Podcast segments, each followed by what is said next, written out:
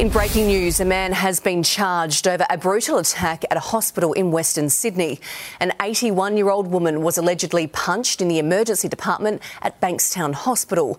She was knocked unconscious, the attack leaving her in a critical condition. Her two daughters were also admitted to hospital as well, but have since been released.